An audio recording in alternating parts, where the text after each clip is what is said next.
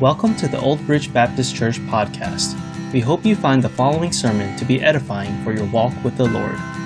If you have any questions or feedback, please feel free to reach out to us on our Facebook page.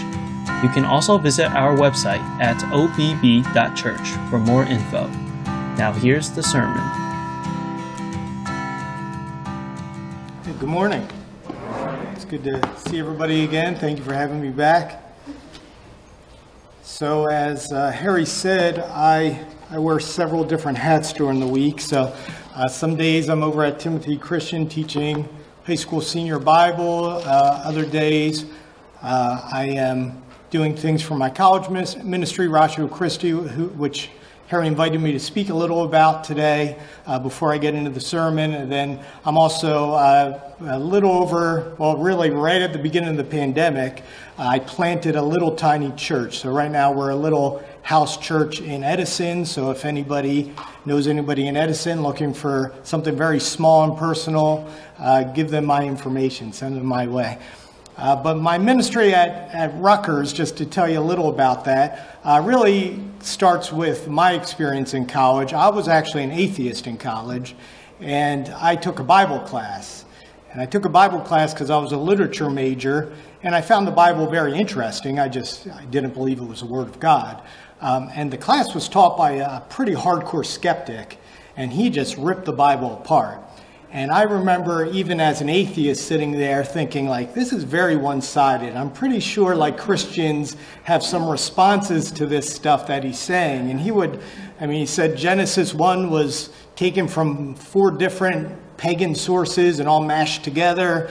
Uh, there's contradictions everywhere. Uh, that we can't be sure who wrote the New Testament, and it's been changed again and again and again. So, fast forward to my early 30s, the Holy Spirit brings me to Christ, but those, those questions are still there.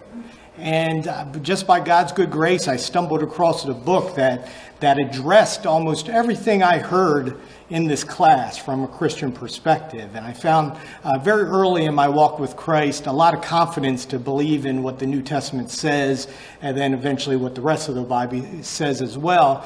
But um, that's really my main motivation for this ministry at Rutgers. It's called Ratio Christi, and it's, a, it's an apologetics based ministry, and that word just means it's a, a ministry that defends the faith.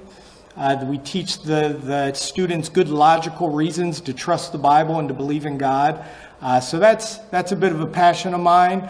And uh, like I said, I wear several hats during the day, but this is one of the main things I do. Uh, Eric, who's part of your congregation, he's up there today. He's part of Ratio Christi. He was a student at Rutgers, and then he graduated, and we didn't want to let him go, so we, we made him an intern. We dragged him in and made him an intern. So he, he does a lot of our online stuff for us. Uh, but if you want a, a testimony about the ministry, talk to Eric.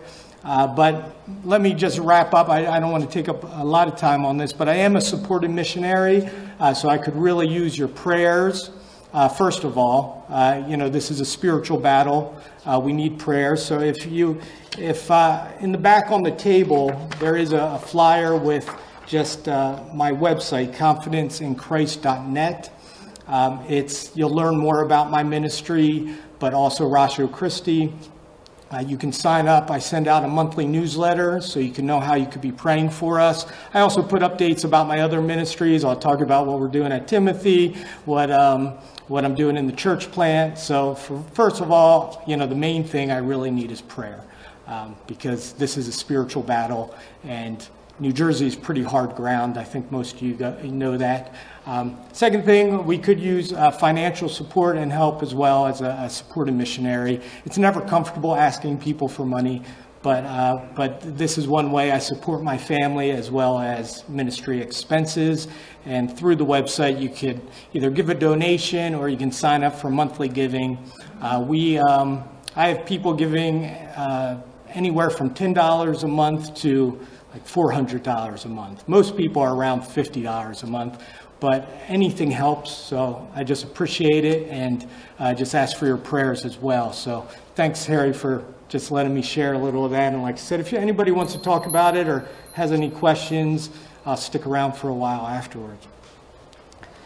But today we are going to be looking at 1 Corinthians 12. And the thing about teaching, so a big, I was an English teacher for 16 years. A big part of my ministry is teaching in one form or another. And sometimes when you're teaching a very hard biblical passage, and especially Paul's letters, there's a lot of difficult things in Paul's letters.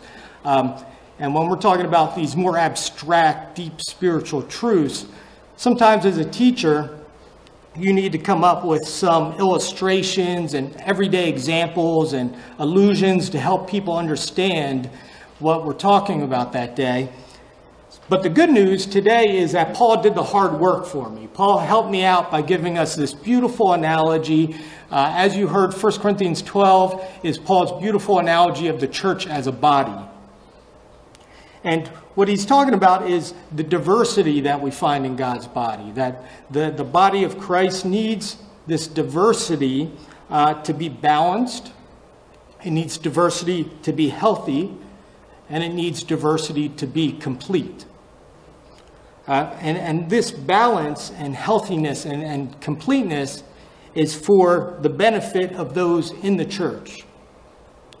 Now, when we talk about diversity, uh, uh, ethnic diversity is very important. Also, is generational diversity, right? People of different ages and generations. It's important to have that in every church uh, because it benefits those in the church greatly. Uh, and it also just as importantly, better represents the kingdom of God. Right? Jesus said to go out and spread the gospel to all nations, right? Um, in the book of Revelation, we have this beautiful vision of people of all tribes and tongues surrounding the throne of God and worship as one. Right? So when we have a, a diversity, uh, ethnic and generational diversity, we better represent the kingdom of God. But the thing is, is Paul is not talking specifically about that diversity in this passage. What he's talking about is our individual giftings. And this is one of the passages in the New Testament that uh, people often refer to when they're talking about the spiritual gifts. And God has given all of his children gifts, right? He's given us talents, he's given us skills. I would say he's even given us passions, and those influence what we do. Right? So our gifts influence what we do as individuals as well as what we do as a church. And, and this has a big effect on how we function as the body of Christ. So, start, starting in verse 4, notice what he, he writes. He says, Now there are varieties of gifts, but the same Spirit. And there are varieties of service, but the same Lord. And there are varieties of activities, but it is the same God who empowers them all in everyone. So notice he, he, he mentions gifts, right? Things we have given to us through the Holy Spirit. But then he also mentions service and activities, right? Things we do. So God gives us these gifts, and that leads to what we do. Verse 7 Each is given the manifestation of the Spirit for the common good. For the one is given through the Spirit the utterance of wisdom, to another the utterance of knowledge according to the same Spirit to another faith by the same Spirit, to another gifts of healing by the one Spirit, to another the working of miracles, to another prophecy, to another the ability to distinguish between spirits, to another various kinds of tongues, to another the interpretation of tongues. All these are empowered by one and the same Spirit, who apportions each to each one individually as he will. So we see diversity with unity, right? And this. Um, these spiritual gifts that he mentions here and later in 1 Corinthians 12. If we turn to Romans 12, we also find some other spiritual gifts. Ephesians 4 mentions some. Now, I could be wrong here, so you're free to reject this. Um, but I think, I, I don't know if these lists are complete. I don't know if these are meant to be all the spiritual gifts. Um, I, I believe there's probably more maybe that just weren't mentioned. So, for example, prayer. As Christians, we should all be in prayer, right? We're told to pray without ceasing. But there just seems to be people that just have this gift of prayer, right? They're constantly praying in the Spirit. They're constantly encouraging others to pray. They're constantly in prayer for their church. And it just seems to me there is a spiritual gift of prayer that certain people have. Uh, another one that's dear to my heart is that has to do with apologetics. It just seems to me there's certain people that are able to just give a very logical reason for their faith. They're able to really think out the hard questions about their faith and give very compelling answers. And it just seems to me that's a spiritual gifting from the Spirit. But again, I could be wrong there, so feel free to reject that. And some people try to put all these different uh, spiritual gifts that are mentioned in Scripture into categories. Uh, but I'll just say it, it appears to me there's at least two really big categories. There's the more miraculous, so that would include like healings and speaking in tongues and miracles, and then the more everyday, like teaching and service and giving. But here's the thing they all serve the same primary purpose. The same primary purpose. So, uh, theologian uh, Thomas Schreiner says this about the spiritual gifts. He says, he, he defines them this way gifts of grace granted by the Holy Spirit, which are designed for the edification of the church. And Sam Storms, uh, another theologian and pastor, he describes uh, spiritual gifts like this uh, as he says, the primary purpose of all the spiritual gifts both the more miraculous and the somewhat mundane, mundane is to build up the body of Christ. Right? So no matter what spiritual gift it is, the main purpose is to build up the body of Christ. Now, some churches, there's a lot of discussion about the spiritual gifts. So when I came to Christ, the church I was in, I actually took a class on the spiritual gifts where we learned about all the different spiritual gifts. And then we took this long survey that was supposed to help you figure out what spiritual gifts you might have. Has anybody ever taken one of those surveys? Yeah, a few of you, right? Um, so some churches get very, you know, into like helping you discover your spiritual gifts. Um, there's also a lot of discussion in churches what's the exact nature of each of these gifts? Like, what do they look like? How do we use them?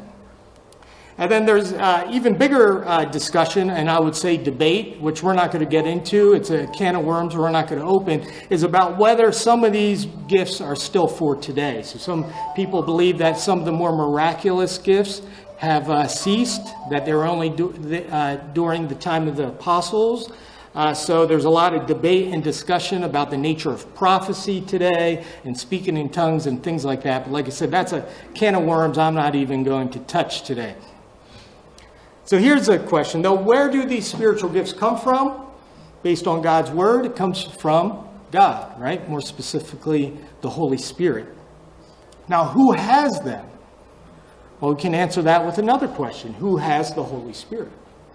Right? All saved believers in Christ have the Holy Spirit, and therefore, all saved believers in Jesus Christ have spiritual gifts. And Paul writes this in verse 14 For the body does not consist of one member, but of many. If the foot should say, Because I am not a hand, I do not belong to the body, that would not make it any less part of the body. And if the ear should say, Because I am not an eye, I do not belong to the body, that would not make it any less a part of the body. So if you're a saved believer in Christ, you're a part of the body, right? Pretty common sense, right? So, so a foot can't say, I'm not part of the body. That, that just doesn't make any sense, right?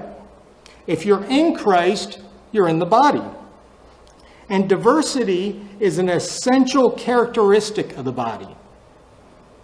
Now, who created this diversity? The verse, uh, 1 Corinthians 12 clearly tells us God created that. Right? So the diversity we see in church among us, that is God created, right? Which means that is good. That is God ordained. That is holy and sacred. Right? It is good, it is God ordained, it is sacred and holy. Verse 17 If the whole body were an eye, where would be the sense of hearing? If the whole body were an ear, where would be the sense of smell? But as it is, God arranged the members in the body, each one of them as he chooses. If all were a single, single member, where would the body be? As it is, there are many parts, yet one body. So I love this. Paul asks, if we're all the same part, what would that mean for the body? Now, I'll tell you what that would mean. That would mean the body is a mutant freak.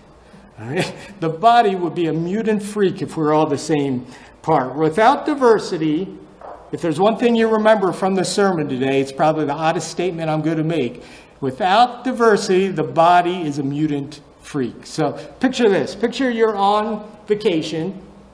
Sunday morning, you want to go visit a church, and you walk in, and it's just a bunch of eyeballs in the pews and they all just turn and look at you, right? That would, that would be creepy. That's like horror movie stuff, right? Or, or what if you walked in, it was just one big eye, right? That's, that's horrifying. This is, this is scary stuff, right? We do not want our church to be a mutant free. Uh, I grew up, I loved comic books growing up. I loved superhero movies as an adult. Uh, one of my all time favorite comics was X Men. Now, the X Men, what was different about them was like it wasn't some accident that gave them their superpowers or they didn't come from space or anything. They're, they're actually mutants. So they had something in their genes mutated and gave them these amazing powers. And I would sometimes jokingly say, like, well, why did they, they mutate, mutate and get all these cool powers that help them stop villains? Because, you know, despite what, like, you know, evolution theory tells us, like, most mutations are very bad. They're very bad for a body. So, you know, why didn't any of the X Men mutate into like a giant elbow? Right? That, that would be pretty useless. Or why wouldn't uh, the X Men, like, they could mutate into a giant hand? I mean, at least a hand you can kind of walk around like a, a spider or something. But in order for a hand to be useful, it needs to be attached to an arm. In order for the arm to be useful, it needs to be attached to the body. Right? So I think you get the idea. We do not want our church to be mutant freaks, right? We want that diversity. We want all the diversity the body of Christ has to offer. And think about it. If you can't smell, what do we call that? We call that a disability, right? If you can't taste, that's a disability, right? We do not want the body of Christ, right, the church, to be disabled. Uh, there was this uh, book that was written, uh, it was an anti war book written around World War I called Johnny Got His Gun. And they made it into a movie, and it's a pretty old movie. I don't think it's black and white, but it's pretty old. And the way I actually was introduced to it was in high school because I was really into heavy metal music. And this band, Metallica, actually used some of the movie in their video. Okay. Any Metallica fans? Any? All right, we got one. Yes. Okay, we got one heavy metal fan. Um, but it's, it's, it's a pretty horrifying concept in this movie and, and this musical video, which essentially a soldier gets blown up by a bomb, and it's just him in a, a hospital bed. He has no arms and legs. His face is covered because it's just mutate, or mutilated, and he can't speak, he can't hear, he can't see.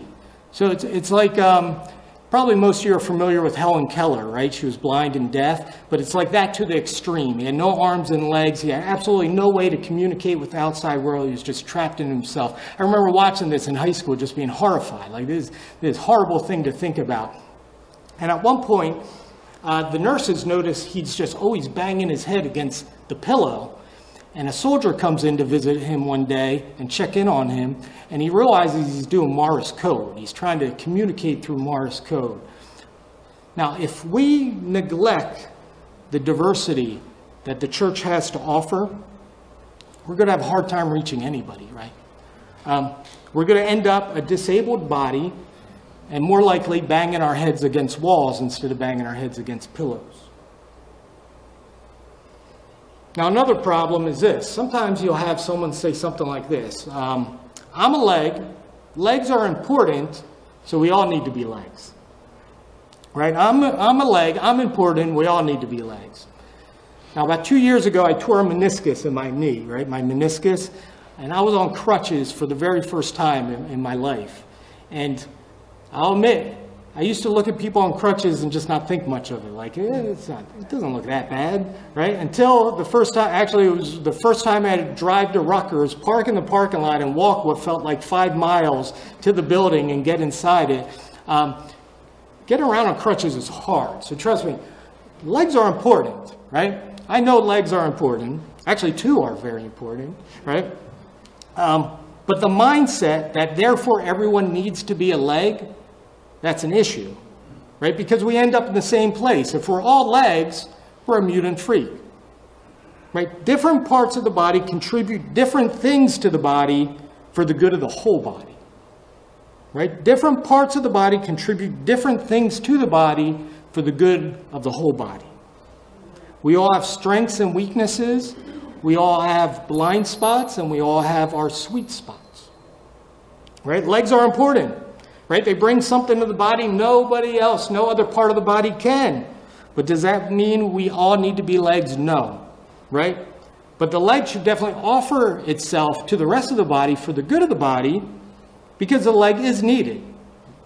Right? But the leg also needs the rest of the body. So for the body to function well, it needs diversity. Right? Every member is needed. Now, Paul even tells us even the lesser members, right? Quote unquote, lesser members, right? Those who seem less important. Um, because what may appear to be useless is actually essential in the kingdom of God.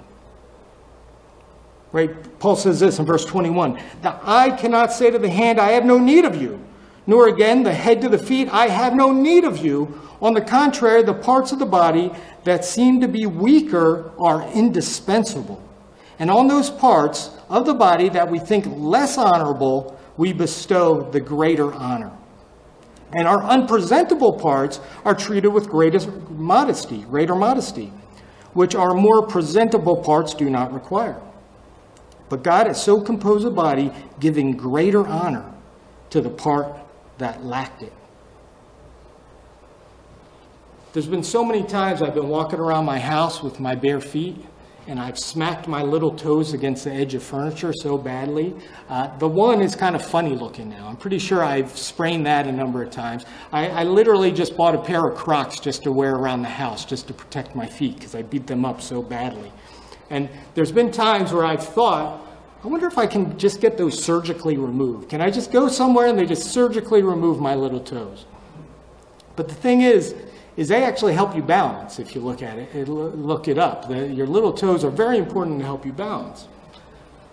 What about your appendix, right? What most of us know about the appendix is that every once in a while it bursts and it'll kill you, right? So you have to get rushed to the hospital, they got to take it out. And then we notice that once a person has it out, they seem perfectly fine, right? Um, so the question is, if we're all walking around with this ticking time bomb in us, why not just go get it removed? But again, if you look it up, uh, the, the, the appendix uh, has beneficial bacteria in it uh, that, for your gut that, that help cleanse your intestines. Okay, so what might appear useless is actually there for our good. Right? What may appear useless is valuable to the body of Christ. Now, I, I taught English, I think I mentioned that, uh, for several years, so I have to say this. All analogies eventually fail. Right? Any analogy you push long enough eventually fails. Uh, so, so because you're ultimately comparing two unlike things, right? So eventually you're going to hit something where you say, well, they're, they're different. And if they're exactly alike, they would be the same thing, and then it wouldn't be an analogy, right?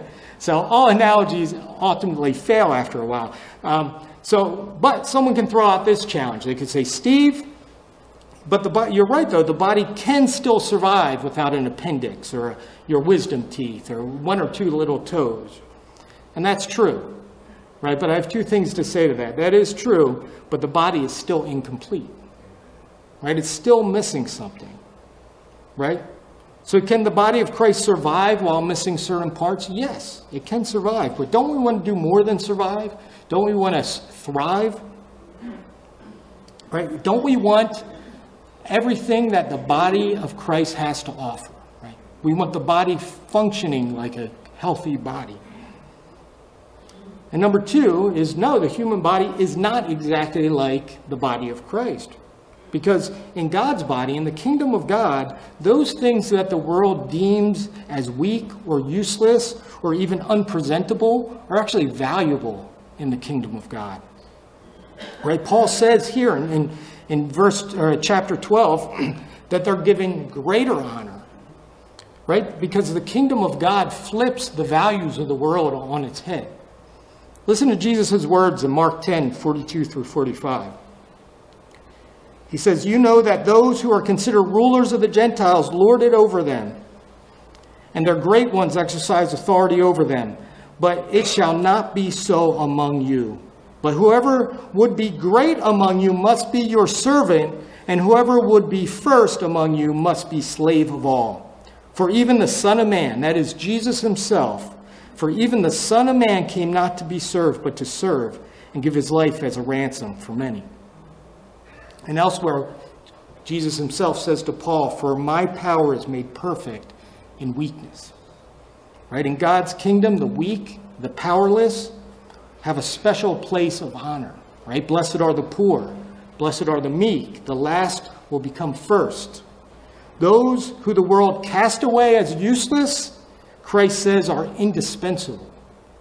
So much so that he died so they could spend eternity with him. And that even includes the unmentionable parts. Okay, the unmentionable parts. In verse 23, Paul speaks of the body's unpresentable parts. Now, I don't think uh, I don't think I have to get into too much detail here, but if I was talking to my kids, I might say your private parts, right?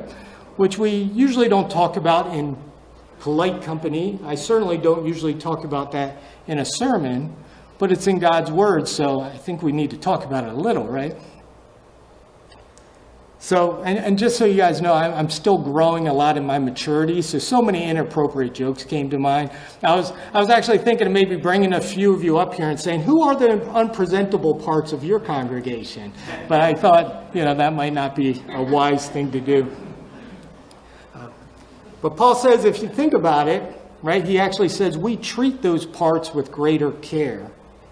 And it might sound funny to put it this way, but think about what those things do and what those things do are very important to your body.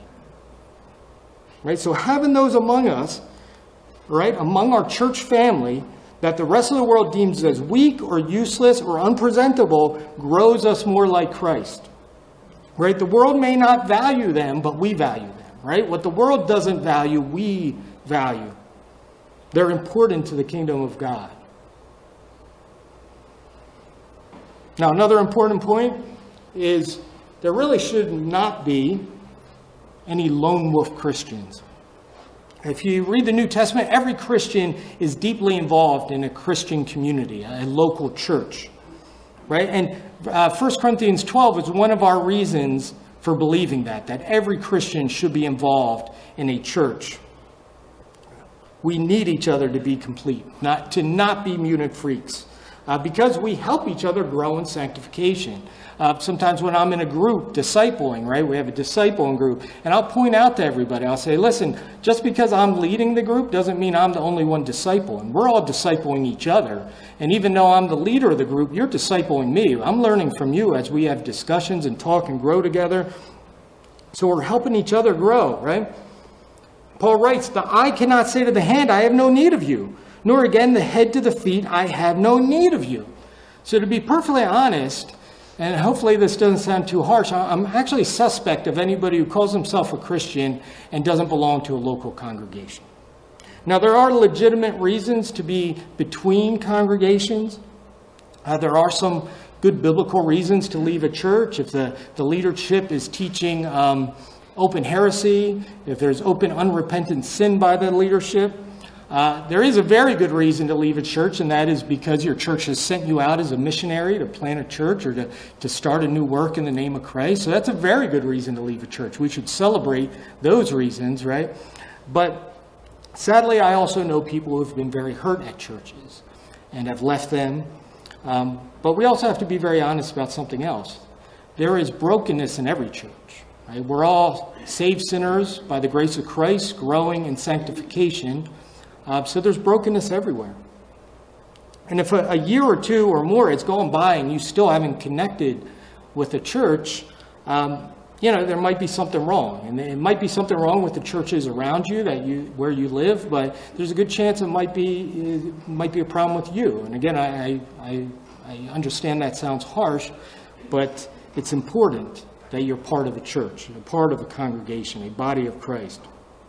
If you don't see the need for the rest of the body of Christ, you definitely need the rest of the body of Christ. Because if you're not connected to a local congregation and growing in a family, I doubt you're really growing much. Now, your one on one time with God is essential, right? Time in prayer, reading God's scripture on your own. Uh, now online, you could probably find you can find great worship, probably better than most local churches can offer. Uh, you can find great messages from great pastors and preacher, probably better than anything I can give you. But even with all of that, if you're not part of a local congregation, you're still missing something. You're missing the rest of the body of Christ. The only thing sadder than a, a, a mutant freak is a lone wolf mutant freak. So there used to be this guy who uh, worked out at the gym. He was really strong and muscular, really big guy.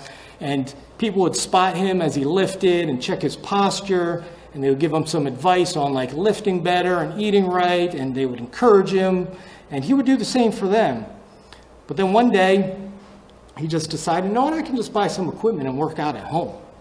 So he got the equipment, he started working out at home, and you know, a few months in, he just decided, no, I'm going to stop working out my legs because nobody likes leg day. And you know nobody notices your legs when you're a guy, especially, right? Uh, so, so he just decided I'm just going to stop working out my legs, and eventually he looked like an upside down triangle. It was like this big muscular guy up here with these little toothpick legs.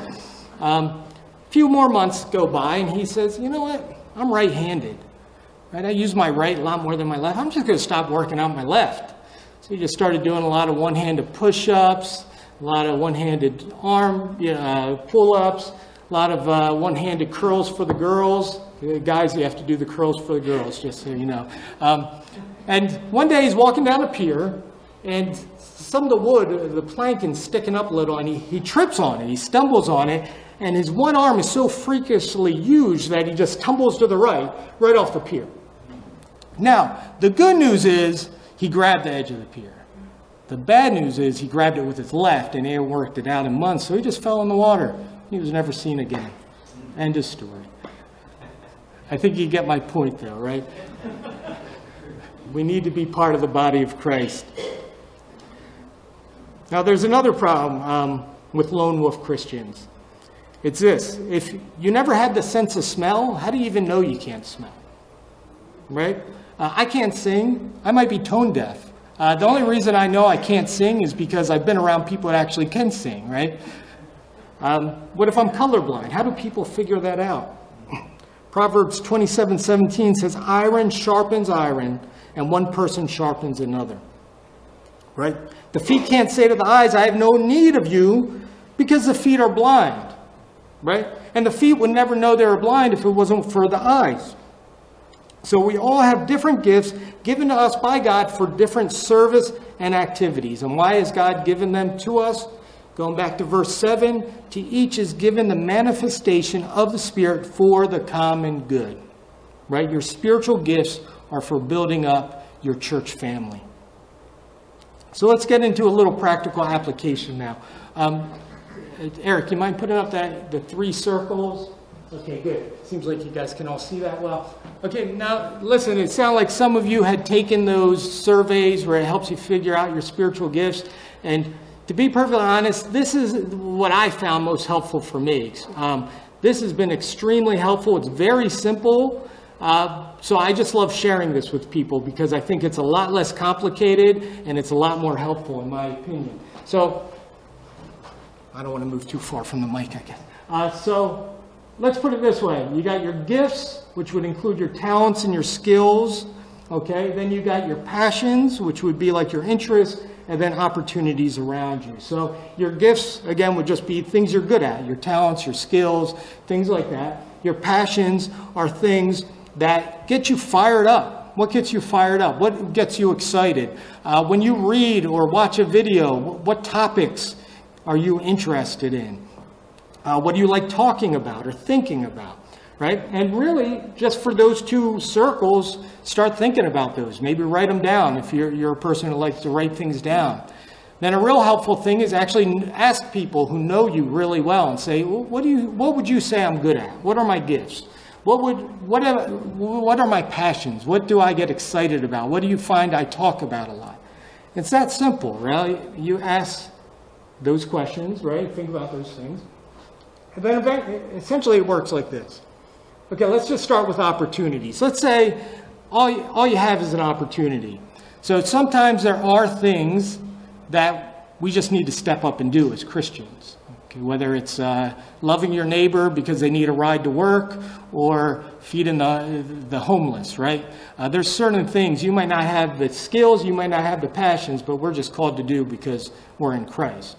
Um, you know, our, the, the church I've been with, most of my walk with Christ is uh, we don't have a building. We just rent space in schools. So we need a setup and teardown team. Now, I don't know anybody who's passionate about that stuff. Like, oh, I can't wait to get up and just move stuff around, right? But it needs to be done. So we need, sometimes as Christians, we're, we're here to serve, right? Now, let's, let's say you have the passions and the opportunities, but not the skills or not the, the, the gifts. Okay, so a good example of this is I was a full time teacher, a high school teacher, when I came to Christ, and the church I was in had a very big, you know, high school ministry. And they found out I was a high school teacher, and they said, "Hey, Steve, you know, you're a high school teacher. Why don't you serve with the, you know, the high schoolers?" Now, listen, I, I was very clear. I was like, I deal with difficult teenagers all day. The last thing I want to do is come to church and deal with difficult teenagers. So, so if you think about it, I had the gifts, I had the opportunity, but the passion was just not there. So it wasn't a great fit. Now, again, us being servants of the Lord, sometimes you might just need to step up, set up and, uh, step up and serve. So you might decide, well, I'll, I'll make a commitment for six months, right? If they were really desperate, I probably would have said, okay, well, I'll do it temporarily. Like, I'll give, you know. So that's how that works. Let's say you have the gifts and the passions, but not the opportunities. So then the question to ask is, well, how do I create those opportunities? There's something I can go out and do. How do I find those opportunities? And if you simply can't, the next question is, well, what do I do in the meantime until I find those opportunities? But then let's say, let's see, which one didn't we do yet? Let's say you have the passions and the opportunities, but not the gifts. So the big question to ask there is, well, how do I get the gifts? So elsewhere in Scripture, Paul tells us we should pray for the spiritual gifts. So there's absolutely nothing wrong with you praying to God, asking Him to give you those gifts but also look for someone to disciple you, to mentor you, people who do have those gifts or talents or skills that you can work alongside with and learn from. So it's pretty simple, right? It's not that complicated, and it's extremely helpful. This was extremely helpful for me as I um, just figure tried to figure out like where should I spend my time? When should I, you know, uh, you know? Unfortunately, I do not have endless time. I'm sure, like a lot of you, I have kids, I have responsibilities, so I want to use my time wisely. So this really helped me focus on what I should spend my most time on. Now, here's the thing: if you're right in the middle, then you have all three overlapping. You have the gifts, the passions, and the opportunities. That's a no-brainer that's a, a, go ahead and do it, right? You don't even have to think about it any longer. So honestly, Ratio Christi was one of those for me. I, I had the, the gifting, I was a teacher, I had the passions, I was a former atheist who felt very strongly that college students needed um, to know apologetics and how to defend their faith. And then uh, Rutgers was right there. I already had a, a, relationship with someone who ran Ratio Christi there, and they were stepping down, and I was able to step in and, and um, serve in that way. I also think of my brother-in-law Matt. He um, he has a gift for working on cars. He likes working on cars, and then he belongs to a very large church that actually has a cars ministry where people donate cars, they, they fix them up and give them to single mothers and families in need. So for him, that's a no brainer, right? The opportunity's there, the passion's there, and the gifts. So I hope you find this helpful. I, I find it extremely helpful and practical. You mind going to the next one, Eric? Now, here's the thing, though. Is sometimes people get so caught up in trying to find their specific calling, like what exactly does the Lord want me to do or what has the Lord gifted me to do, that they forget about the general calling sometimes. And I'm bringing this up because I found that sometimes people are so wrapped up in trying to figure out what God specifically called them to do, they don't do anything. They just sit around on their hands. But God has given us general callings that if you're a believer in Christ, we're called to do, right? So um, if, if someone asked me something and said, well, you know, Steve, should I do so and so? And my first question is like, well, is that in God's will? Yes? Okay, it's within the general calling then, so So go ahead and do it, right? So, um, so what is the general calling? If you don't mind going to the, the next slide. I mean, just to, I mean, this is a sermon within itself, but what's the great commandment? Right? You shall love the Lord your God with all your heart and with all your soul and with all your mind.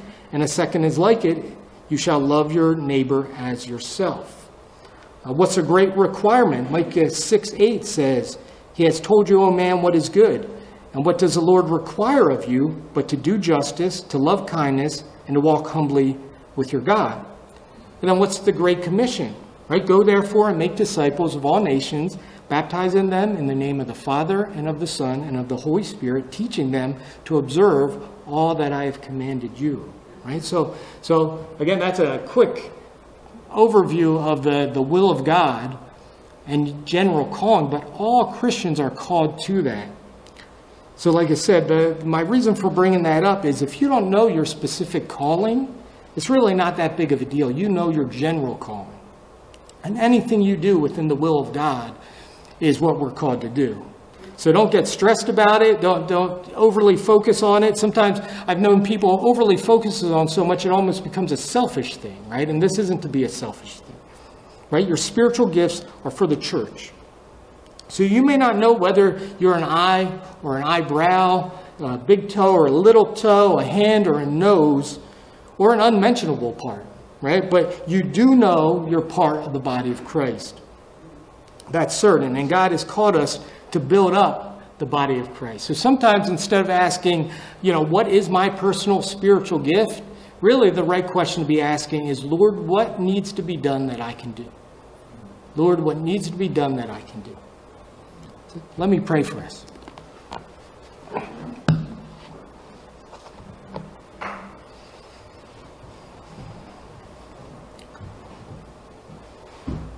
Lord, we praise you and we thank you for redeeming us through the blood of your Son. Thank you for making us a spiritual family, for adopting us into your family, making us sons and daughters and brothers and sisters, Lord. I thank you for the diversity you've put in your church, that we can help each other grow, that we're incomplete without each other, Lord. And I pray that we see that, that we repent of any time we've made it about us, Lord. Lord, we ask you just to uh, work in us and move us, to unify us as one body, Lord. Lord, I ask you to help us value what you value even those that the world see as useless, Lord, we know you value. We ask that you just build us up as the body of Christ, Lord, together. I pray this for this congregation, my congregation, Lord, all the congregations uh, in New Jersey, Lord. We need you here. We need you here, Lord. So we're asking what needs to be done that we can do, Lord. What needs to be done that we can do. We pray all this in the name Jesus Christ. Amen. Thank you for listening to this sermon from Old Bridge Baptist Church. Please consider subscribing to our podcast on the platform that you're currently listening on. We appreciate your support and we hope you have a God blessed day.